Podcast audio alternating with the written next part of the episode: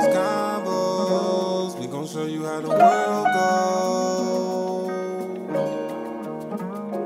A.G.'s combos. We gon' show you how the world goes. A.G.'s combos. We gon' show you how the world goes. Take a look at the world we living in, it's falling apart. Wanna put the glass, muscle and guns, but don't show hard. Time to spark a conversation, let that be a lesson. Speak the truth in the move, call it confession. Chains of oppression links us together. Any stormy weather, red, blue, black or white, we can do better. It's A.G. combos, pay attention. Make links, break chains, yeah, that's the mission. I said, yeah, that's the mission. A.G.'s combos. Show you how the world goes. A.G. combos. We gon' show you how the world goes. What's up, everybody? Welcome back to A.G.'s Convos. You're on the mic with A.G. himself in the PCB studios with Mr. Ken Smith. What up, doe? What's happening, brother? Nothing much, brother. Good to see you again, man. Yes, sir.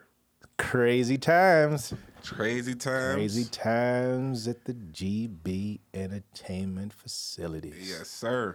We getting things done. We getting a lot week done, by man. Week. Yeah, man. Before it's over with, we'll be in it. It's gonna be balls to the wall is what it's gonna be. Right. We all in though. Yeah, man. I try not to toot my own horn too much, but today's a big day, man. I got my certification off. Yes, finalized sir. Today, so the official. We got some credentials to go along with the causes and the claims and the suggestions that we making, man. We just want to make sure that everybody know what they getting when they spend money with us, and you're not getting just some half-ass effort. You know, you got some skilled individuals. Yeah, I just finished midterms. So, yeah, how'd that go? I got an A. You got an A? On my midterm, giving man. Them was, flowers. That was round of applause. Yeah, man, I got through that. Now it's time to get into the meat and potatoes of everything. Yeah, now. You know what I'm saying? Like, first half was more of a, you know what I'm saying, eye opener. Right. You know what I'm saying? Stuff I really already was into. Some stuff that I already kind of knew. Right. Stuff I didn't know. You know what I'm saying? Just little learning. But this one is like the meat and potatoes. Like, right. This is about to make you an audio engineer in the second half.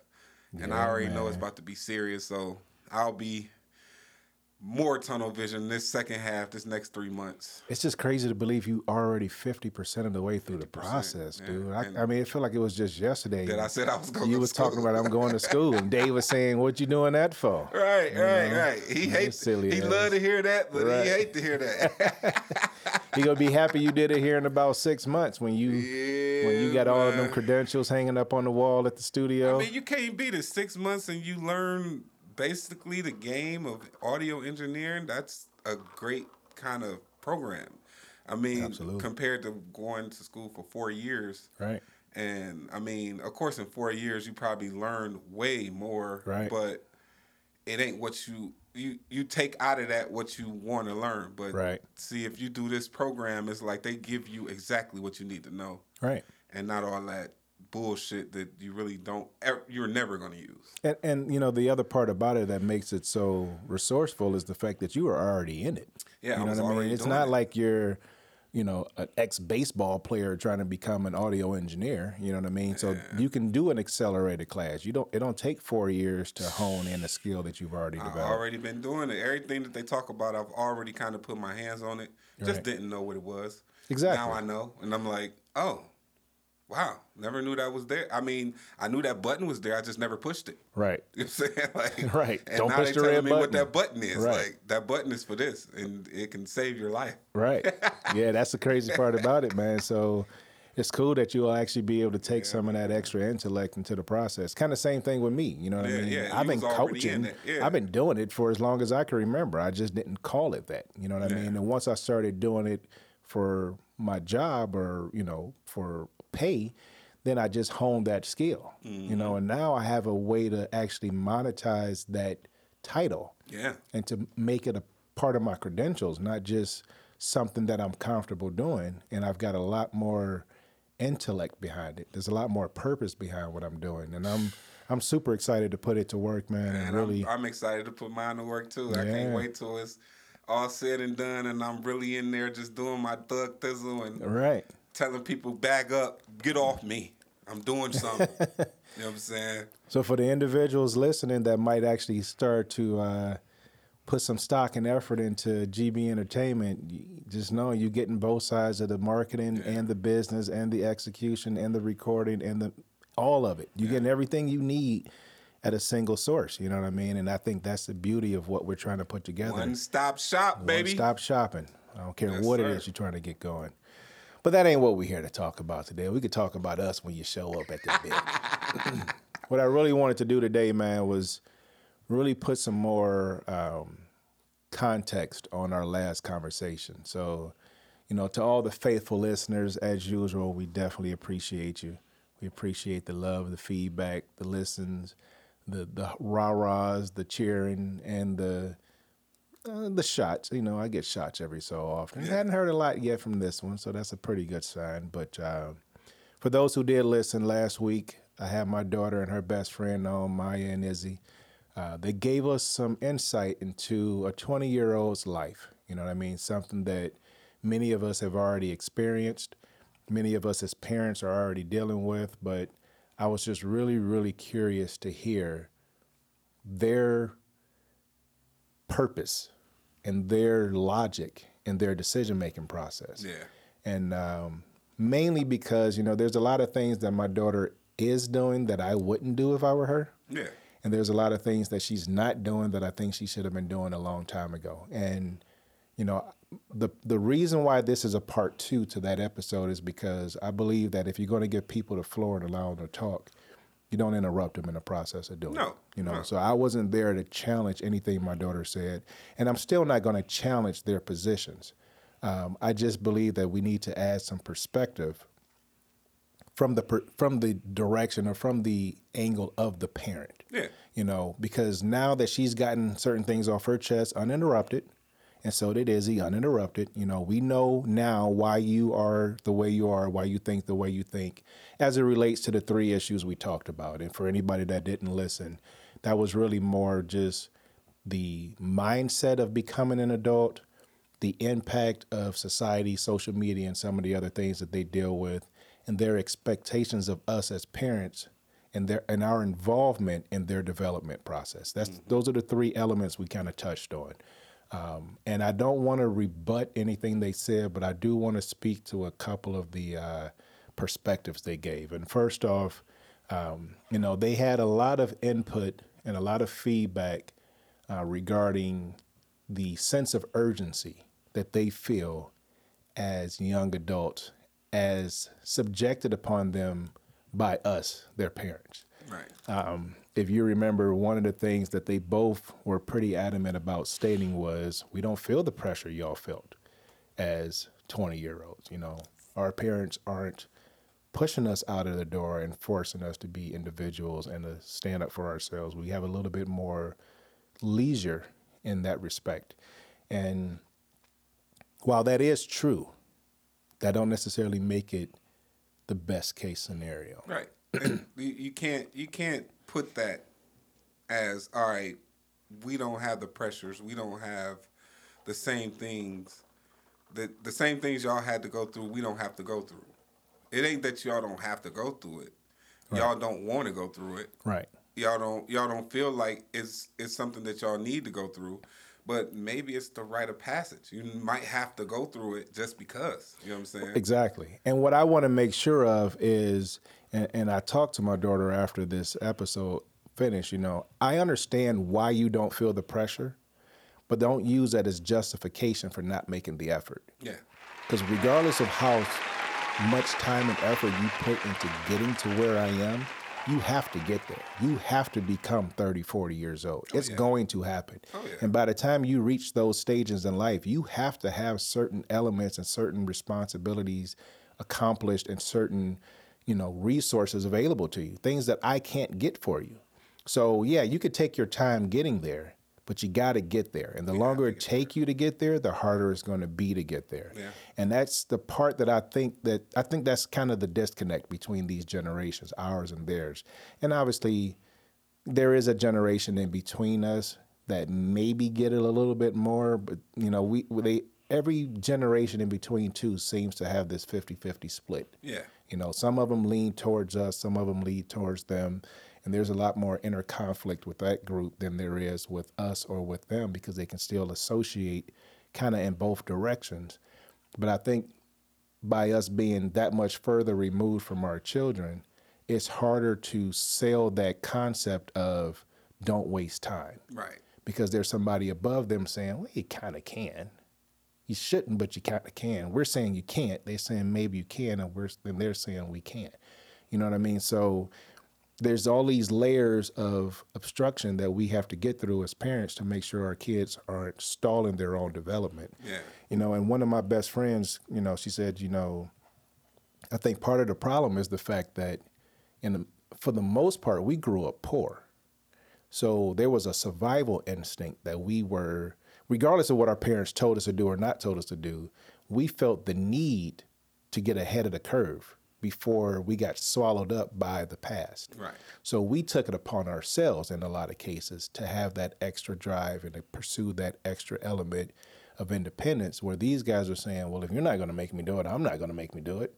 You know what I mean? You've got all of these accolades and all of this resource available to me now that you didn't have because you worked that much harder to not end up where you came from, which gave me a head start or a launching pad that you didn't have. I'm just using it. Yeah. What's the problem with me using what you made available to me? The problem is that you're using that launch pad, but that launch pad is not there for you to stall out on your greatness, though. That's, you know what exactly I'm saying? Like, you can be great. If I'm great, and it took me, I don't know how long to be great. I'm great. Right. If I make kids, I want my kids to be great early. Right. That I want them to be greater. I want you to be greater than me, but I want you to do it earlier than I've ever did it. So by the time you become my age, it's like, dude, you could be the greatest. You're the greatest at whatever you do, because you took my work ethic and used it to your best ability. Something that you were taught by me, or you saw me doing. Exactly. Instead of just looking at me and be like, oh, my daddy worked hard. I ain't got to work as hard. I ain't got to work as hard, right. You know what I'm saying? Like, I could still be successful. I could still get a good job. I could still do this and do that and make little accomplishments here and there. Mm-hmm. But I don't have to, like, try to outdo him. And it's not just trying to outdo me. It's just how you going to be a better you, though. And, you know, what's funny about this whole concept is we talk about the racial divide pretty often. And I think that in a lot of cases, people from poor black communities or impoverished black communities see white families that have these resources that they don't have as being established and maybe bougie, rich, even though all they have is some of the marginal things that life have to offer. Right. But the difference is there's a sense of urgency to actually maintain and add to that. And I think that becomes the groundwork of building that. So instead of it being, you know, hey, look, we're poor, right? So I got $20 in the bank. You could take this $20, go buy a bus pass, and hopefully find you a better job. So I'm going to take that $20, spend $10, get this bus pass, and I'm going to work my butt off. And by the time I get to where you at, I'm going to have $1,000 in the bank, right? And I'm going to teach that same work effort to my children, and they're going to take 100 of that 1,000, buy a car, and by the time they get to where I'm at, they're going to have 100,000 in the bank. And they're constantly building on the foundation. So for somebody to say, well, I don't have to work as hard as you did. Now I got that 1,000 in the bank. You go take 25 and buy another bus pass? Right. You know what I mean? You'll be lucky to have 5,000 in the bank or 2,000 in the bank by the time you get to my point. So I think it's that drive, that constant pursuit of more cushion. Yeah. That makes us feel like, wow, they got it made and we don't. Well, no, not necessarily.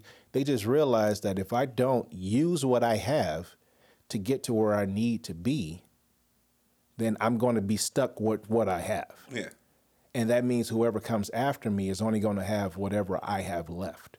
And that's the concept, that's the mindset we have to get away from in our society as it relates to us constantly growing on top of ourselves. Yeah.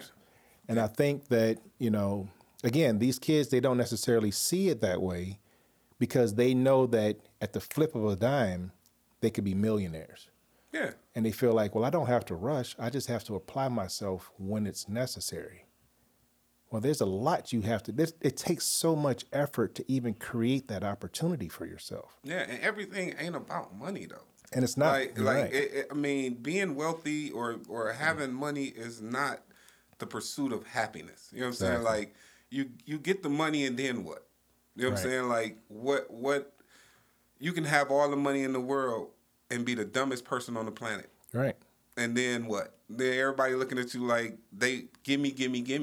You're giving out all this money. Right. You got all these friends that you think that you're friends, but they only around because you got all this money. And when it's gone, it's gone, it's over with, and you have nothing to show for it. You know what I'm saying? So it's easy to get rich in these day and times for these younger people, but at the end of the day, like, what are you doing with the money, or what are you doing with yourself to accomplish goals, personal beyond goals, that, right? You know what I'm saying? Like, personally, because you can, I'm like I said, you can be a millionaire overnight nowadays. It's not really that hard. Mm-hmm. It's hard, but if you know what you're doing, you can do it.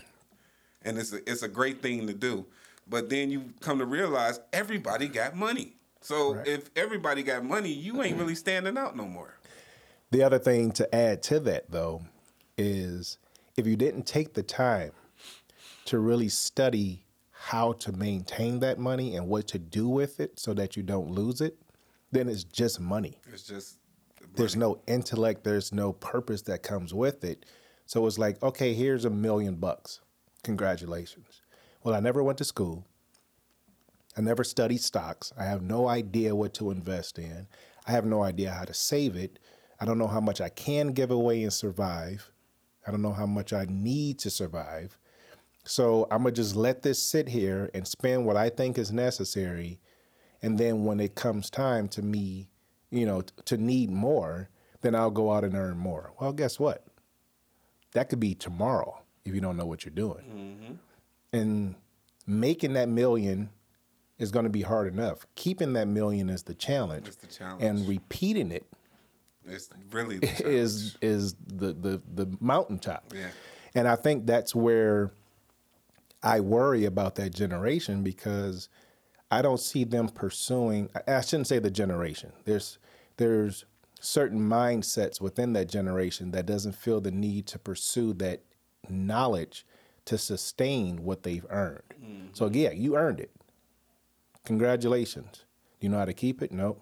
Okay, you think you can earn it again? Because I can guarantee you can't do the same thing you did last time and make the same $1 million because it's been done at this point. It's been done. So that's the part that I tried to drill in my daughter's head. You can be as successful as opportunity allows you to be, but you're only going to be as wealthy or as comfortable or as stable as your effort allows you to be. Mm-hmm. And that effort is the part that you need to build on every single day. So I don't care how much freedom you have to take your time. Don't ever allow yourself to get lazy.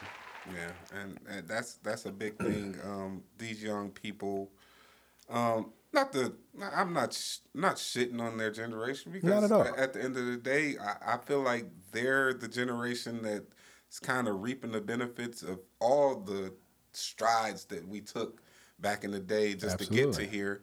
I'm kind of jealous for real. You know what I'm saying? Like real jealous. I'm like, dude, if I had these opportunities when I was growing up, I would be a millionaire right now. Right. You know what I'm saying? Like, because the opportunities are endless. And being young in it, you're able to make some mistakes. Exactly. And then get to that point where you're like, I made that mistake when I was 15, 16 years old. Right. You know what I'm saying? You get 20, you killing them. You're like, oh, yeah, I'm good. But you got to make that effort. But you got to make that initial effort. Yeah. You know, and I think that's the part that I worry about because I don't know how much time and effort they're putting into that. But I'm hopeful, you know what I mean? They were definitely cerebral in their thought process. Yeah, you know, they're very intellectual, you know what I mean? Definitely opened my eyes to some things. Right. And I was like, wow, these ladies are very, very smart.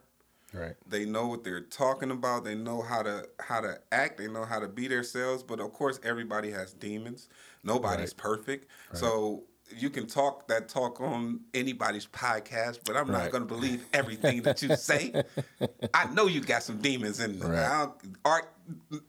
All of them got demons, Art. Right. Telling you. That's right. Which brings me to the second topic that came up in that conversation, which was relationships. Yeah. And this was a tough one to bite my tongue on. Yeah, it was tough for me too. Man, I sit there like... Because when Izzy was explaining herself about her relationships, and I'm saying like, girl... You fell into the trap. You is tripping. Like, dude, you... But, I mean, I can't... It happens. It happened to me. It happens. Like, you get to that point where you have it all figured out, and this is like your daughter was saying, this was our dream school. We wanted to be here. You know what I'm saying? And then all of a sudden, she get into this relationship, and now it's like, I want to be home with my baby. Right. You gave up what? Girl. Fuck him. Uh-oh, first curse word of the day, and it didn't come from me. No, I got to get it. I'm giving them. We ain't cuss all last episode. The whole fucking episode. That was good. I was like, dang, Art, we ain't say a nigga or nothing, huh? What? Oh, we did good. We did real good. And, you know, I mean, I guess this one is for the parents. Right. So I mean, I'm just saying. Right, though, no, I had to hit it because at the time, that's what I wanted to say. Like, girl, why would you even think that was going to work out so early in your life, though? Like, this is the guy I'm going to marry. This is the guy I want to be with. Right. And it's like, who didn't tell based you? Based on what?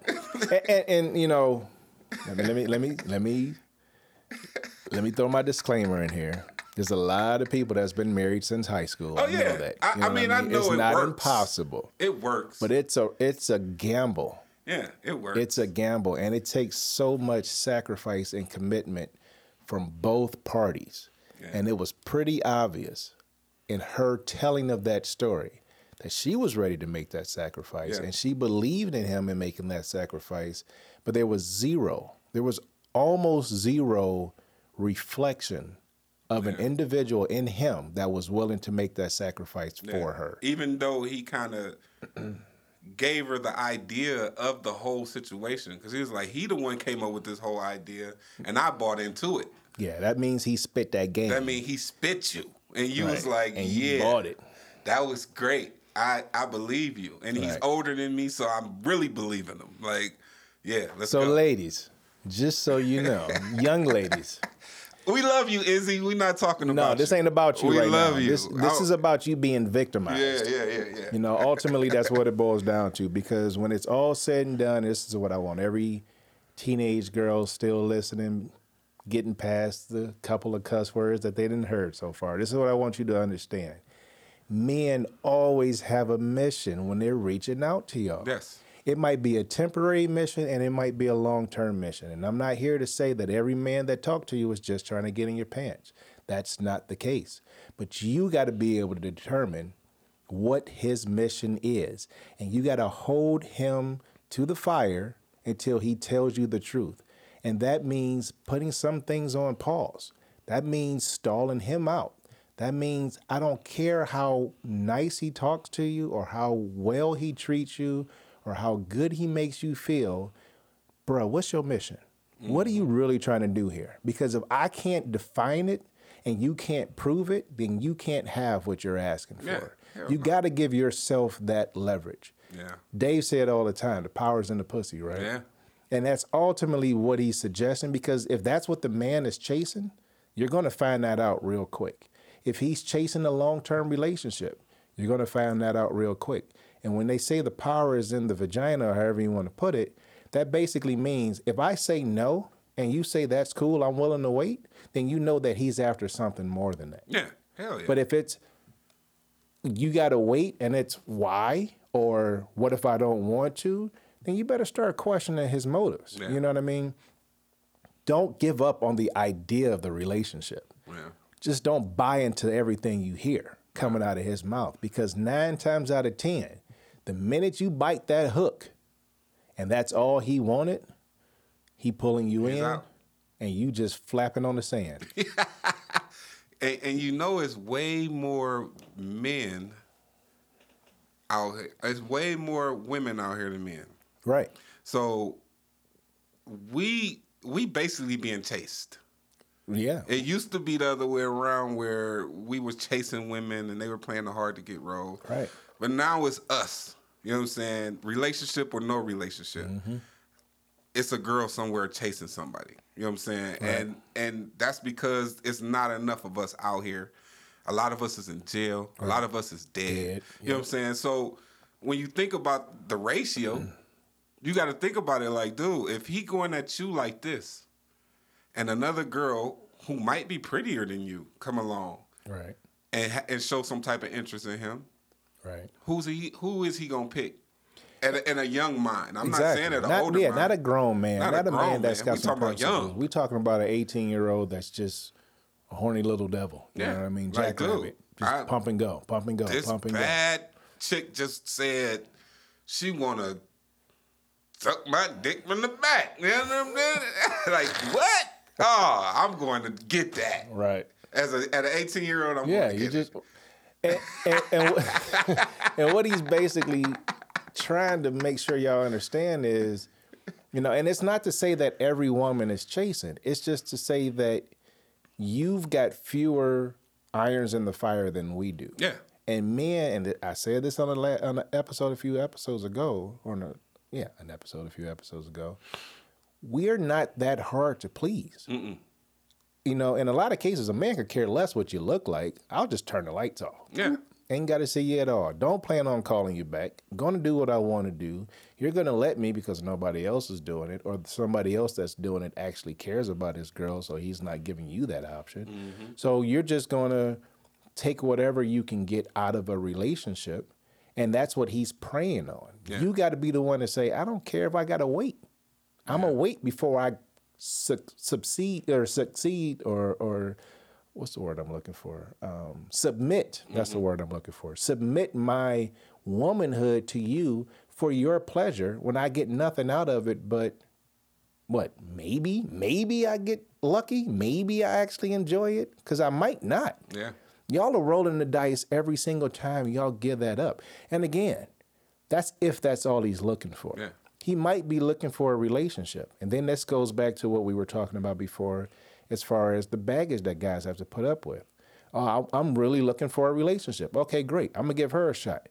Okay, great. So she gives you a shot. Oh, she's taking too long to give it up. Go to the next one.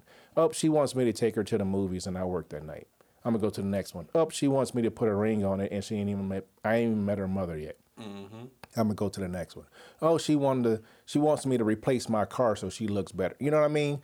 All of these things, all of this baggage, as men see it, that come with, you know, courting a certain woman, if I can get it easier somewhere else, then I'm taking the path of least resistance. Yeah, least resistance, right. That don't mean you need to be softer or lighter or more forgiving in your pursuit of a man. That just means you need to be a little bit more selective about what kind of man you're chasing. Mm-hmm. Because while there are fewer of us, there's still enough of us to go around. Exactly. And there's enough good ones available. You just got to be patient enough in your pursuit of emotional connection to find the right guy. And not just give up on that because, well, I'm getting impatient, I'm getting horny, I'm getting lonely, I'm getting whatever. So I'm going to just take what I can get my hands on until the right guy comes along. Yeah. And then all of a sudden, because it only takes one time and you're pregnant. Yeah, once. It only takes one time and you got syphilis for the rest of your life. You know what I mean? So every roll of the dice for you is a gamble. Every roll of the dice for him is a gamble, but he may not give a shit. Yeah. You know what I mean? You better give a shit. Women are emotional creatures. And as much as women are winning right now, they're still emotional creatures. Mm-hmm. So therefore, regardless of all of what you see on TV, on Instagram, or all these girls having hot girl summers and doing this and doing that, at the end of the day, and I seen it. It's been a million girls on my Instagram that's been out here last summer. Had a ball. Right. This summer, they're pregnant. Right. They got they're big old bellies and everything. And I'm like, Dude, you had it like one of the chicks. She was a rapper. Mm-hmm. She used to be on Instagram promoting her music, doing music videos. She traveling, and I'm like, oh, good shit. Right. You know what I'm saying? She's pregnant. Mm. By who? Just, I mean, whoever can get their hands on her at the time, right. Because it was like, dude, you around men all day, right. And of course you gonna find a man that you're attracted to and right. have interest in, and the first thing they gonna do is put a bun in your oven. Right. And it's over with. Right. Your life has changed forever. Now your music career on hold. Right. And then once you have this baby, who's to say you're going to still pursue it? Right. And again, you know, I can hear them already. Ain't no baby going to stop me from being what I want to be. No, it's not. It shouldn't. That's a burden that you've forced upon yourself for somebody who didn't really ever intend on being that part of your life. Yeah. So... take your time, ladies. I mean, don't, you know, I don't care what it is. You know, I'm glad Izzy got out of that relationship because apparently it wasn't working for her. Yeah. She said her life has been better since he's been gone. So that's a big plus. That means she at least recognized at an early enough age that, ooh, I almost made a mistake. The key is to not make it again. Yeah, and it was fresh, too. So for her to be talking about it even on the pod, I kind of was like, ooh, this is 2 months. Just 2 months ago, females usually ain't over some stuff yet. Right. You know what I'm saying? So I thought she was going to end up breaking down and crying after a while. Like, man, she was strong. But she was kind of over it, though. Like, you know what? I'm in a better space. You know what I'm saying? And that's great. And that's what you want. You're going to go through this, if not over more times. Right. You never even know. Right. You might find Prince Charming next time, but you might not, though. Right. And you end up at the same story. Like, yeah, I was in a relationship for another year, and it didn't work out. I thought this was one. Right. And don't give up on love. I would never suggest that because that's a part of the human connection. That's what we got to have that, right? We die as a species if we don't learn how to connect and recreate. Just don't recreate with every fucking thing moving. You know what I mean? Because everybody ain't out for your best interest. I mean, my mother used to tell me that all the time. Everybody ain't your friend. Just had a conversation, though. Right. Because a lot of, that's what's going on right now. Like, a lot of men don't conversate with women. Right. They conversate with you until they get what they want, and then it's over with. You know what I'm saying? But a relationship takes communication, though. Absolutely. Like, you have to talk. You have to... kind of be there when they really need you, even though you don't want to be there when they really need you. Because you might think it's very, very stupid, but... we're talking for the guys. It's just what we have to do. It's part of the process. We have to be there for women and let them vent to us and be comfortable venting to us. I had to tell my girl the other day, because I don't know what she said. She said something to me. Mm-hmm. And it was kind of... I responded in a way I wouldn't respond usually. Mm-hmm. And she looked at me with this look, and I was like, you know what? I apologize. Mm. I just had to apologize to her. I was like, I apologize for triggering you and being such, doing so many things that it triggers certain things in you that you really know me that much to not respond to it. Mm-hmm. And... it's a sincere apology, and it was coming from because I was listening to the Breakfast Club, and he gave himself donkey of the day. You know what I'm saying? Like, he gave himself donkey of the day. I like it. And I was listening. I'm on my way to Detroit, so I'm listening to him talking, and I'm like, why would he give himself donkey of the day? You know what I'm saying? He's like, I've done this a few times before, and I'm able to admit when I'm wrong, when I know I'm wrong. And he gave himself donkey of the day because of what had transpired with him and Kwame Brown and all that little situation. And he said that he know his family, and he got a lot of calls from his sisters and a lot of people because he brung up something in the past that they were trying to get past. Mm-hmm. And he brung it up on the show, and he shouldn't have. Mm. So he kind of apologized for it. Like, I really sincerely apologized for it. I went and talked to my therapist. I went and talked to a lot of people about this because... you need to own up to your wrongs, basically. Right.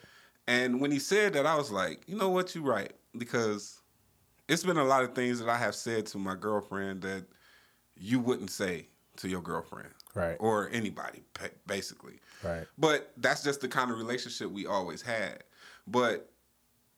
And she let it go over her head in my eyes. Right. But in her eyes, it kind of stuck. You know what I'm saying? Still. Mm-hmm. Like, it's still there. But she accepts it because it's me. I'm an asshole. Let her tell it. I'm an asshole. But I don't want to be known as an asshole in your life and you just accepting all that. Right. You know what I'm saying? Like, I don't want that to be what it is. You know what I'm saying? Like, if I'm doing something wrong and I know you trying to live a life of great energy and good chakras and all this crazy stuff that they trying to do, and I'm sitting around here being an asshole, I probably won't be with you long. Because I've been saying some crazy shit out my mouth, though. And it shouldn't be said. Dave will tell you. It shouldn't be said. Oh, I can imagine. And she laughs at it and takes it, but at the end of the day, it's triggers for her. Because if I talk to her a certain type of way, and then she kind of gives me this kind of look like, I'm like on that shit, whatever. You know what I'm saying? I'd be like, dude, did I traumatize you with a lot of things that I said? Well, it takes a lot of humility to be able to say, oops, I shouldn't have done that. I shouldn't have did that. And, you know, I know firsthand, I'm a proud individual, man. You know, sometimes to a fault, because I'm real quick to say, I don't care if you liked it or not. You know what I mean?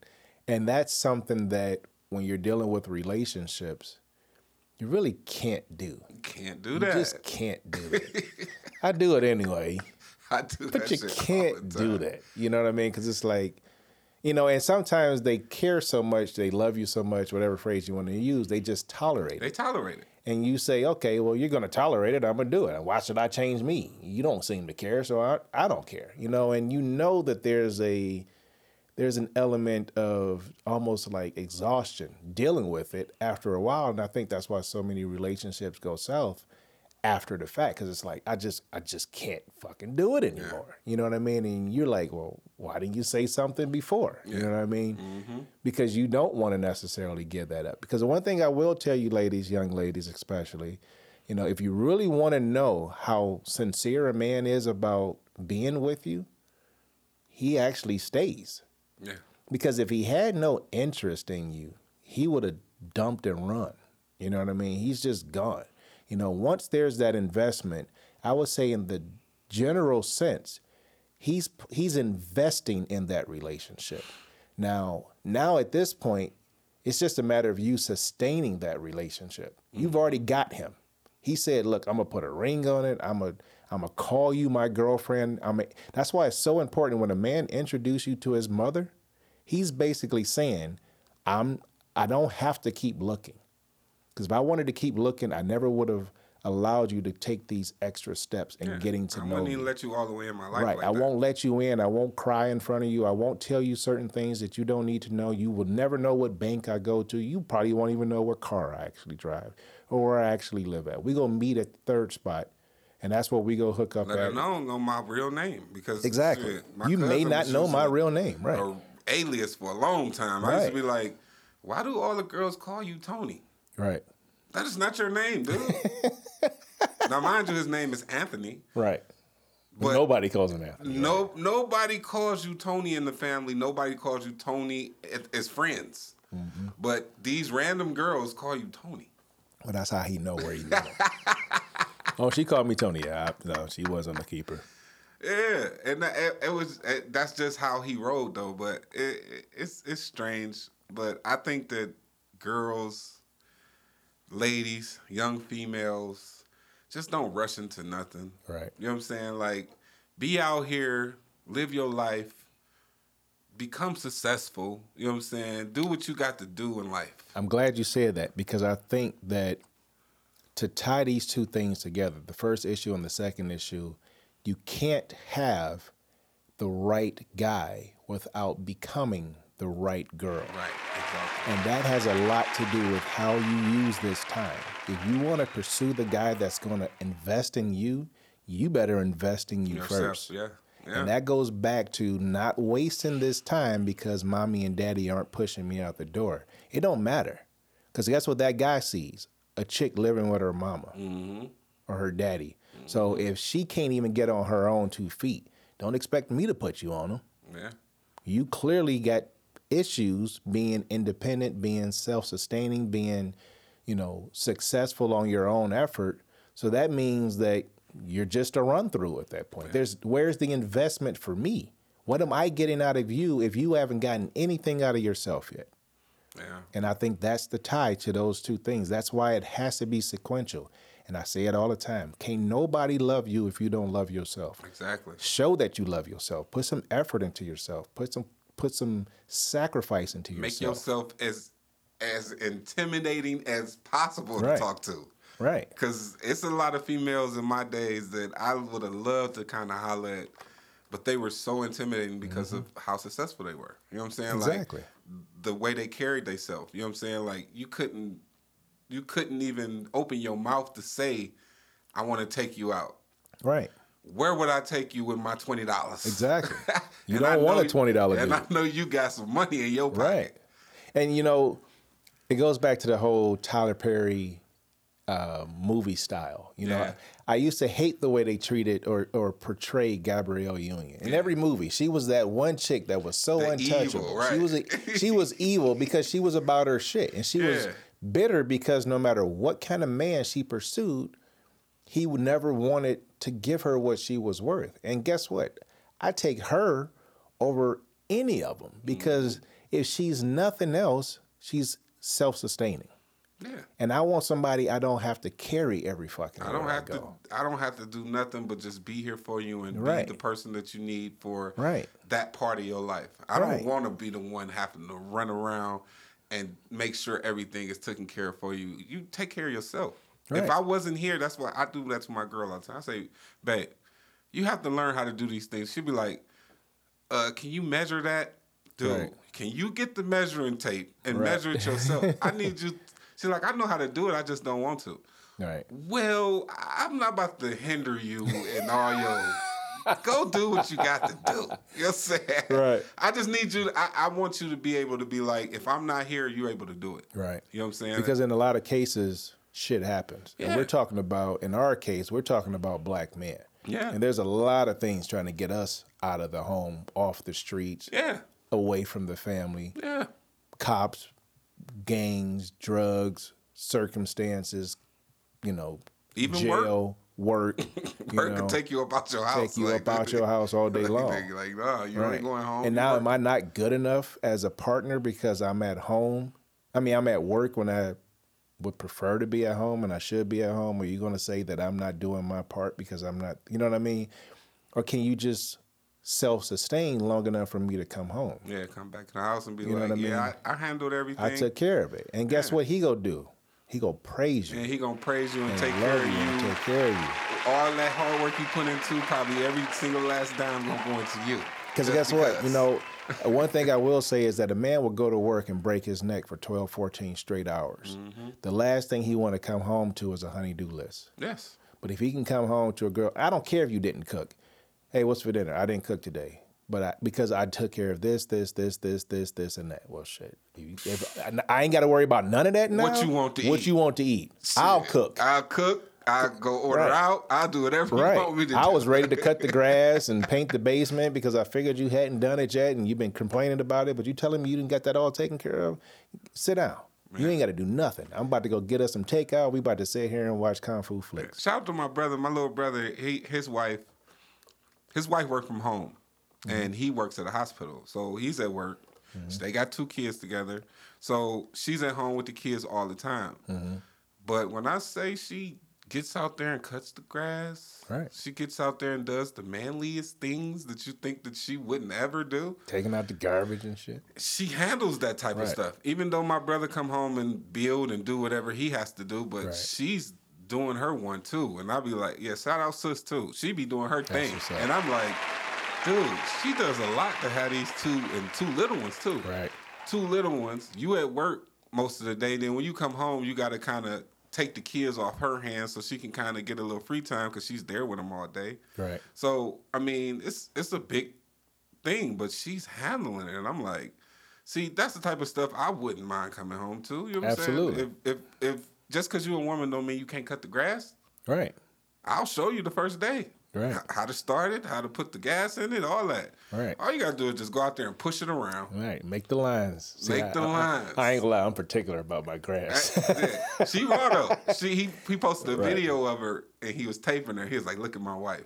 She had her little waist trainer on. She out there cutting the grass. She dancing though while she cutting grass though. That's what's up. I'm like, oh, look at my little sis. She out there getting it too. Getting it in. But I mean, she like cutting the grass. Right. Like they got a huge yard, so she just like cutting the grass. Like, let me cut the grass. Right. And you know, that's something she's taking on. That ain't necessarily what's needed. That's not what's needed because he'll do it. Right. He'll do it. I mean, he'll do it all if he has to, but to not have to is the key. You know what I mean? And that's a woman that you want on your side at all times. You just don't have to go the whole mile. Yeah. You know what I mean? Forget the extra mile. Yeah. I don't want to have to go the whole mile. You know what I mean? I want to do my part. I want her to do her part. And then we can do the next mile together. You know what I mean? And I think we're fortunate. You know, I couldn't deal with a lazy partner. You know, my wife, she does her part. You know what I mean? Regardless of what that part is. If it needs to be done, she's going to do it. Yeah. Laziness is the least of my concerns. Yeah. Y'all doing a whole remodel right now. It's done. Almost done. It's a double team. Let's go. Right. And everybody got a role to play. And it's almost done. It's taking a while, but that's because we both, you know, I'm trying to start a business. She's trying to do her job at the same time. We got these kids we got to take care of. Yeah. And we got a life we got to try to live at the same time. So, you know, I respect every sacrifice that we make individually and that we make for the good of the household. You know what I mean? So, you know, that always deserves its recognition. Yeah, and that's something that I think we have to demand of each other. I'm not going to bend over backwards for you, and you're not going to do everything for me. You know what I mean? And that's something that these young girls got to get into the habit of doing, setting expectations and setting conditions. If you want to be a part of my life, you got to contribute, man. You can't just, you know, dump and run, as I say. And I mean dump as in dump and run. Yeah. You know what I mean? No, that's not how it works. You go earn it just like anybody else. Just like you expect me to earn your paycheck, you go earn this body. Yeah. You know what I mean? Or whatever it is that you guys are, you know, gifting each other as a thank you for the effort you put into the relationship and the life or whatever. Because sometimes that's all a guy really needs. Just take the stress off my back. You know what I mean? I'll cut the grass. I'll cook the dinner. I'll give the kids baths. Just don't make me have to deal with your bullshit on top of all of that. Yeah.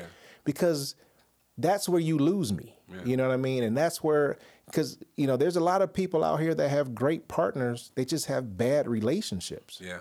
Because outside of us being co-parents and being cohabitators and being co-homeowners, you're just a fucking headache of a person. Mm-hmm. You know what I mean? And guess what? That gets old. That gets old for us just like it gets old for y'all. You know what I mean? So there's more to it than just doing your part. You got to be your part, too. You got to be the part. Yeah. And you know? It's a whole thing you got to play into. And hell yeah. If you're not ready for that life, don't get into that life. Don't get into it. You know and if you're into it and it ain't working, make the changes. You know, be honest. Have that conversation. Be honest about where you're at and actually make the changes that it's going to take to keep that shit going. Or guess what?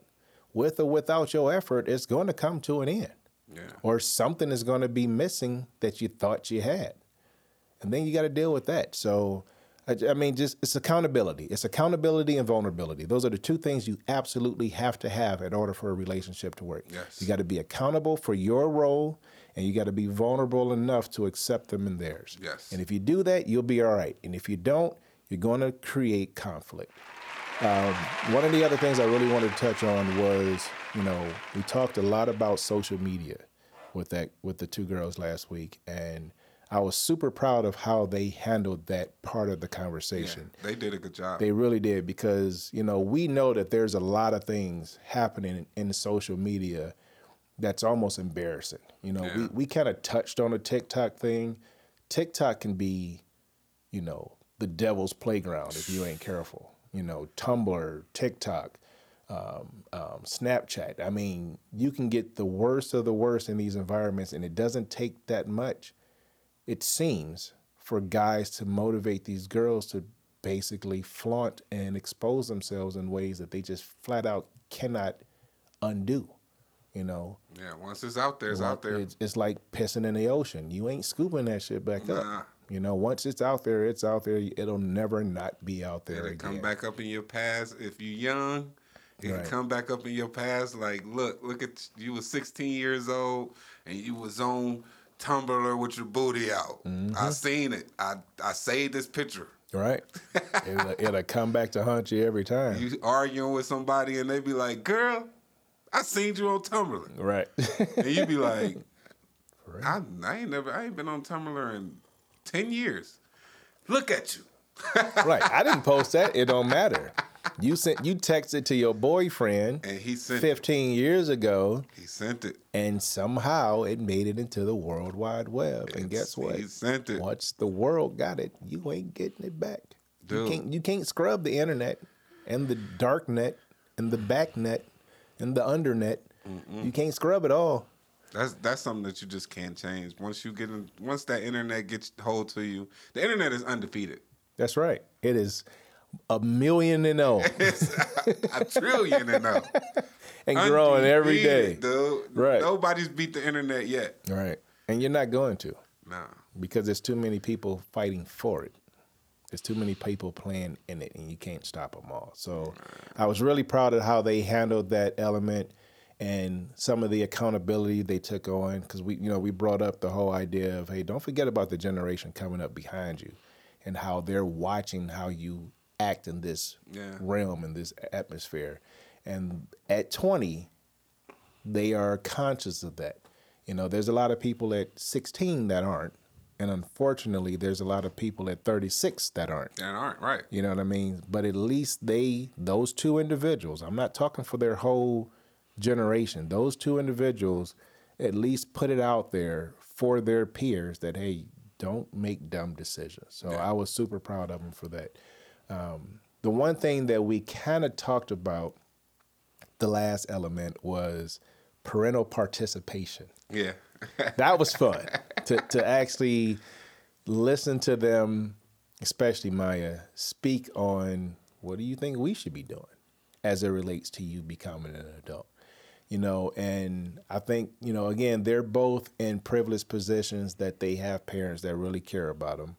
And I think, you know, if I was going to discuss any element of that discussion, it's the fact that they are fortunate that they have parents that actually care. Yeah. Because I feel like, unfortunately, there's too many people in that 15 to 21 range that are on their own or in foster care or in group homes or, you know, crossing their fingers and hoping that their parents leave them alone long enough to get out of the house. You know, I think about Imani's story and what she dealt with in that particular window. Mm-hmm. You know, I was super fortunate to have a mother that was always watching and always participating in that process. And, you know, Imani had different struggles at that point in her life. But, you know, I think the next time we do a girl session, I'll have Imani on to talk to him. Yeah. She'll be hosting that episode. That'll be amazing. You know what I mean? Because I think the way, you know, I looked at it from a parent's perspective, from a man's perspective. Yeah. But I need them to communicate with a woman that's been through it. Been through it and got to the promised land. Exactly. Because I think she puts a whole new spin on that whole topic. So, yeah, I'm letting y'all know my thought process. Yeah. There's a few, there's a few modifications, not to jump too far off the subject, but there are a few modifications that I think is going to happen on the show. You notice Alonzo wasn't on today, and that was primarily because I feel like Links Not Chains can really be its own show. Yeah.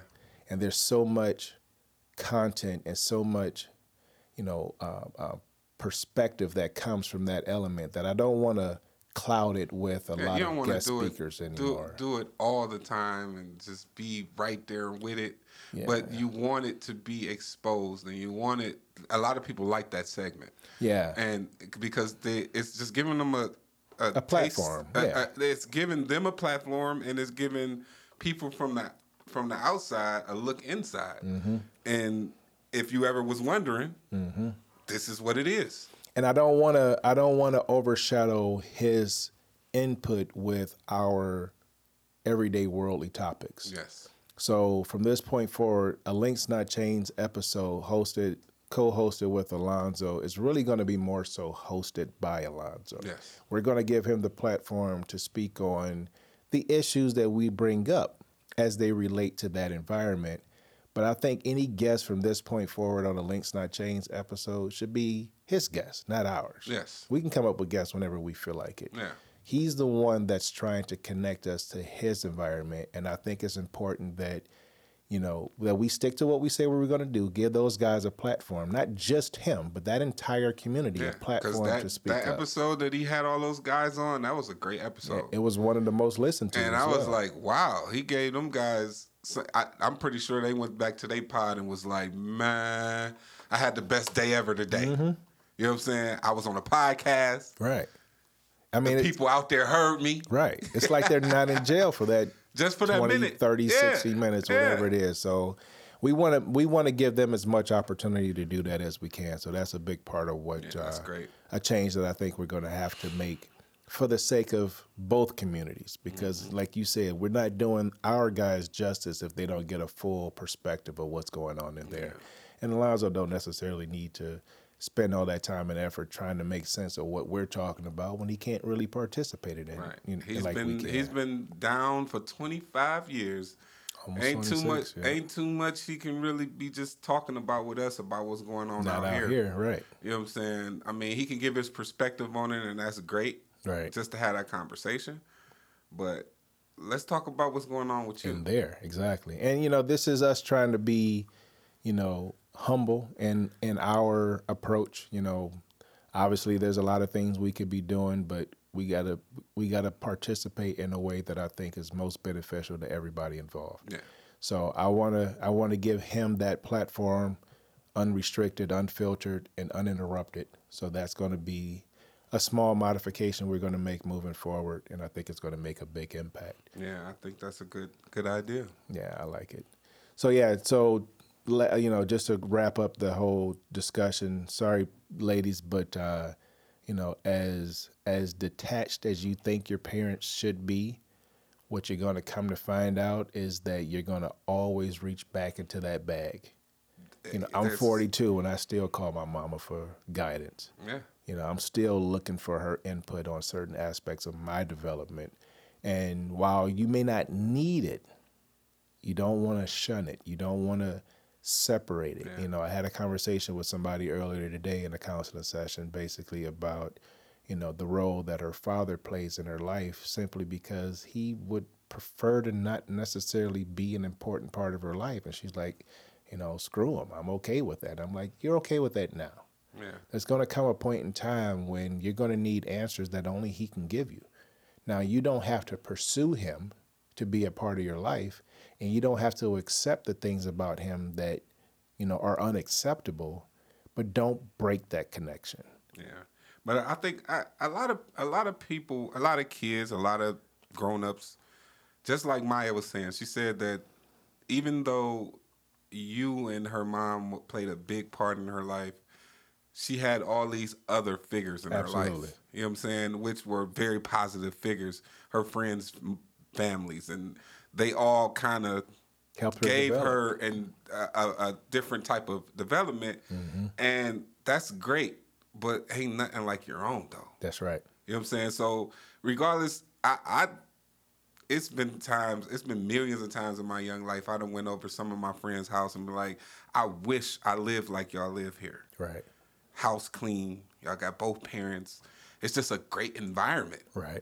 My house ain't like that. I'm single family home, dude. I mean single parent home. I'm going home just to my mama and my brothers and sisters. Right. You know what I'm saying? I got to deal with a whole bunch of stuff when I get home, but when I'm here, it's like this whole family thing, and it's easy to get caught up in that. Right. But love yours. Exactly. You know whatever it is. Whatever J. Cole said it better. Right. That's love yours, dude. Whatever it is, just, you know, you got to make the most of your situation, and don't take your shortcomings as defaults or as flaws in your development, because guess what? There's a lot of people that wish they could have what you had. Yeah. You know what I mean? You may not have that two-parent household. You may not have that massive color TV or steak and lobster on the table, man, y'all got love. It's love in there. And that's more valuable than anything a parent can buy. And if you don't have that from a parent, like this situation, she feel like she don't have that. And based on the story she told, she really don't. And that's unfortunate. Not from that part of her family, not from that particular parent, but she got it at home. So that's what you got to lean on. Don't cloud your life and your visuals with this distortion that you want your father to be. Just let your mother be what you need. You know what I mean? And she's embraced that, but she does it with a little resentment towards him. And I'm like, you can hold on to that as long as you want to.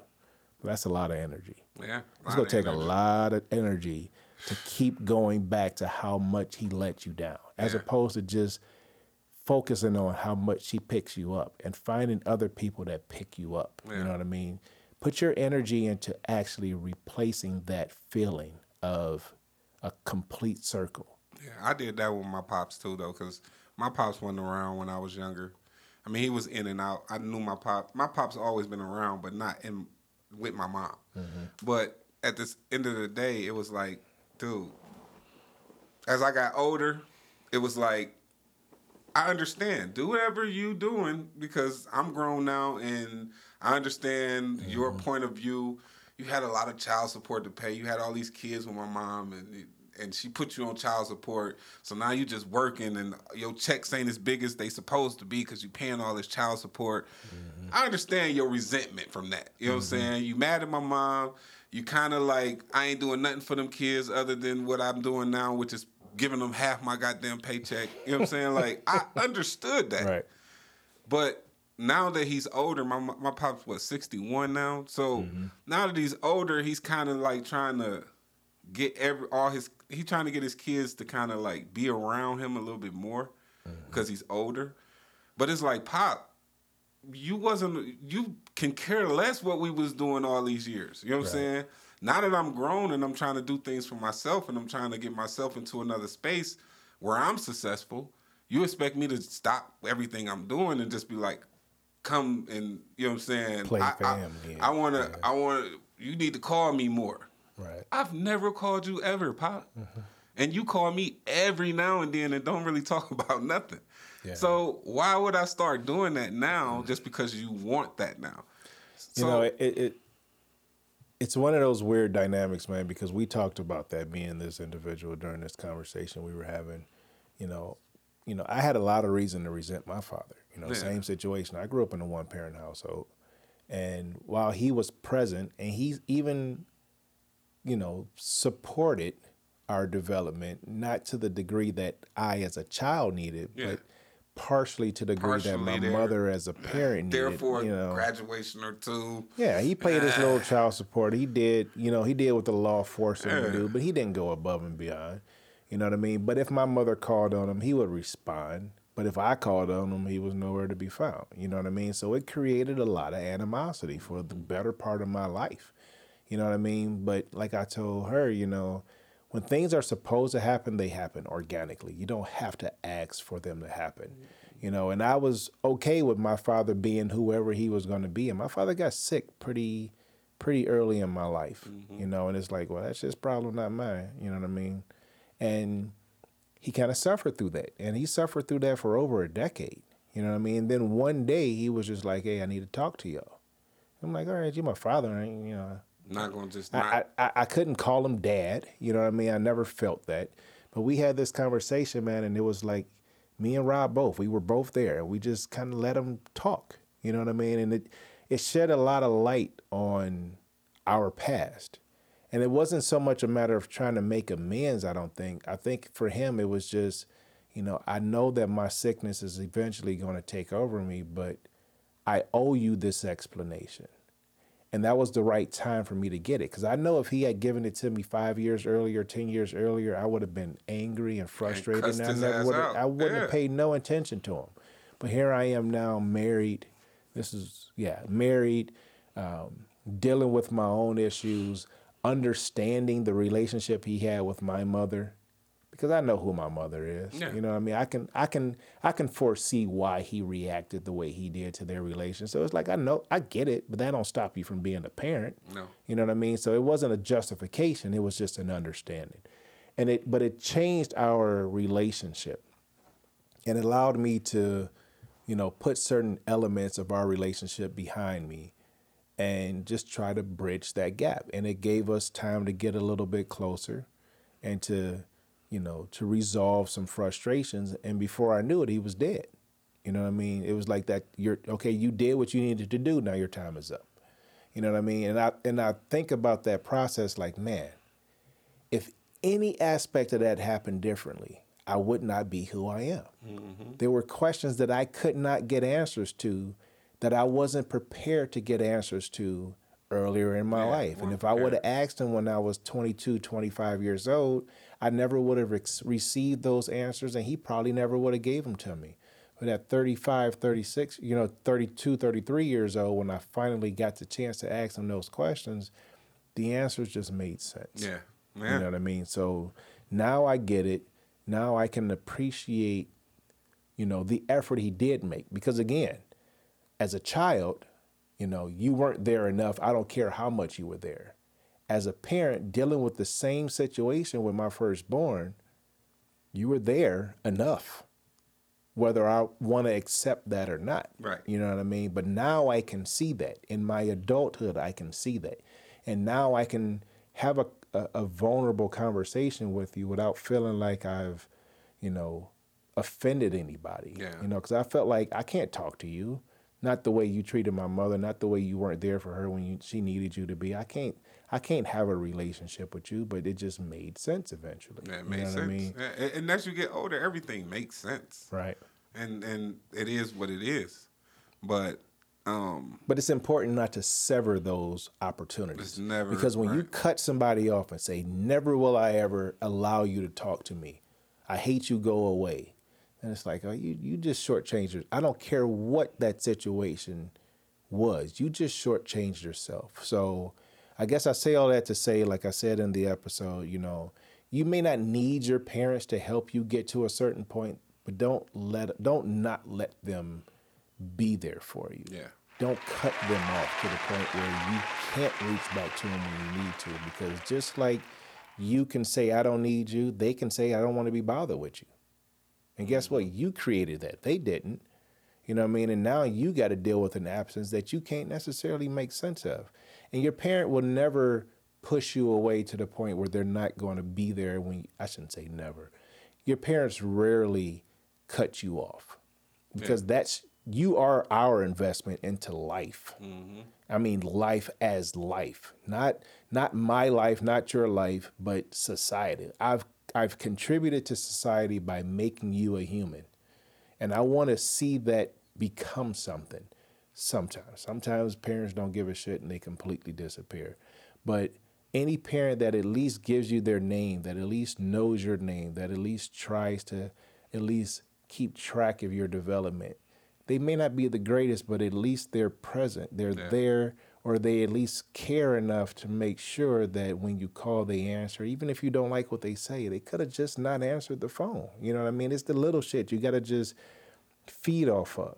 Yeah. But don't invest so much time and energy into it that you lose sight of what you're trying to accomplish as an individual. It's one of them things that you just got to always, you only get one parent, mm-hmm.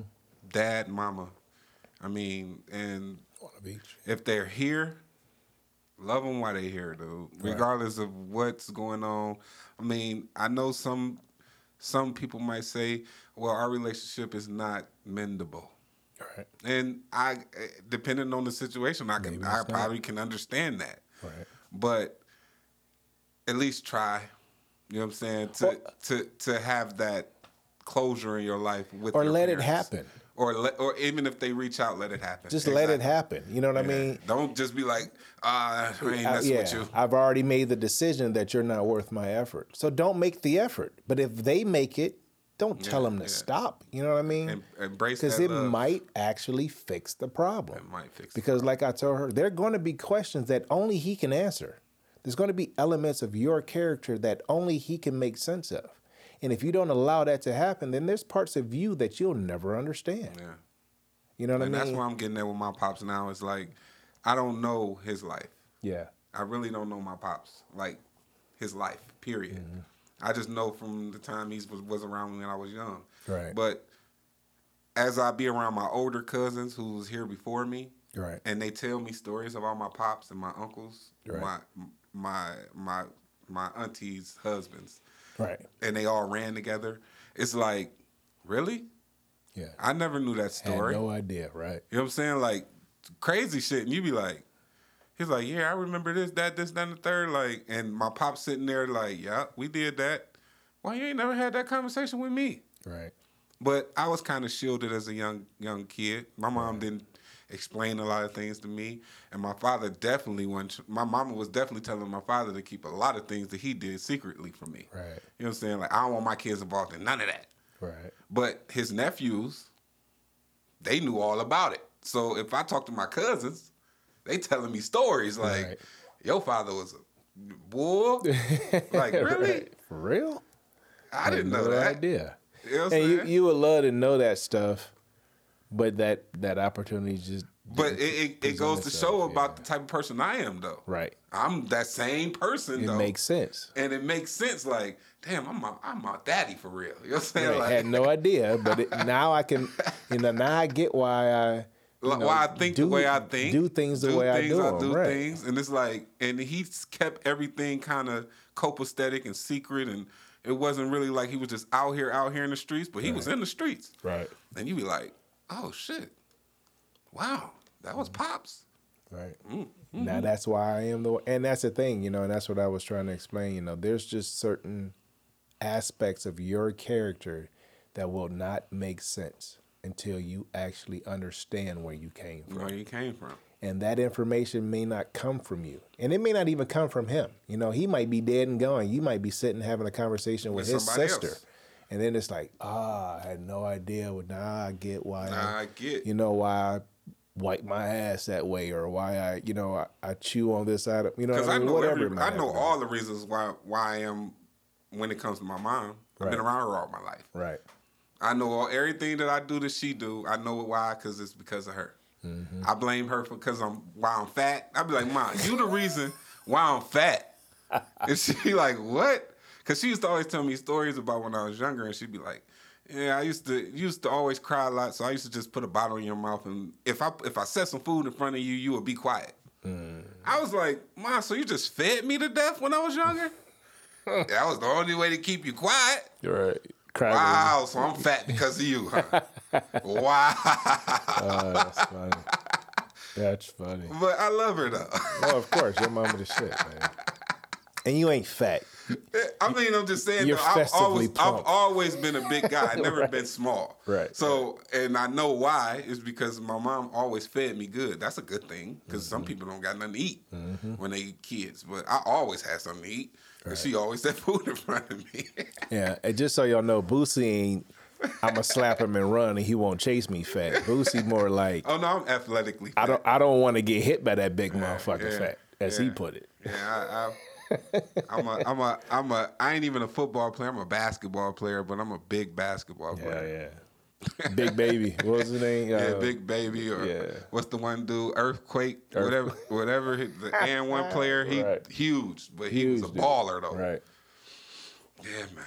Hey, so I appreciate y'all taking the time to listen to our recap of episode number, what was that, 15, 16, 16? That was 16. Yeah. And I love the girls, man. They definitely came and showed out. Yeah, they did. They contributed some content that I really think was valuable to our show. They gave us an insight on that young, but kind of like trying to figure it out. You know what I'm saying? And it's like, oh, okay. And that's just something that our generation needs to hear from them. We can make it up all day long. I could talk about why I think all day long, but who cares what I think? You got to bridge the gap. You got to make sure that y'all understand each other's side before you start judging. Right. You know what I'm saying? And I understand y'all's side now, so I won't judge. Right. I will not judge. I will just say my little 2 cents and sip my little tea. Right. And just so y'all know, I have a pretty good understanding of what the next episode is going to be about. Like I said, whenever I can, I'll let you know. You know, I got some really good friends that have had some different experiences than myself. Mm-hmm. And we're going to talk to a couple guys next week that live that military life. Yeah. And I'm really intrigued by some of the experiences that they had in the military and what they faced when they got back home. And these are guys from the same neighborhood I grew up in that left the same streets, the same schools that I left, went left when I went right. And now we're going to come back next week and just talk about how those different paths. I can't wait to listen. Yeah, real good people. I'll be here, though, but I can't wait to listen. So I appreciate y'all again. Be sure to tune in next week. This is AG's Convos, and we out. AG's Convos, we gonna show you how the world goes. AG's Convos, we gonna show you how the world goes.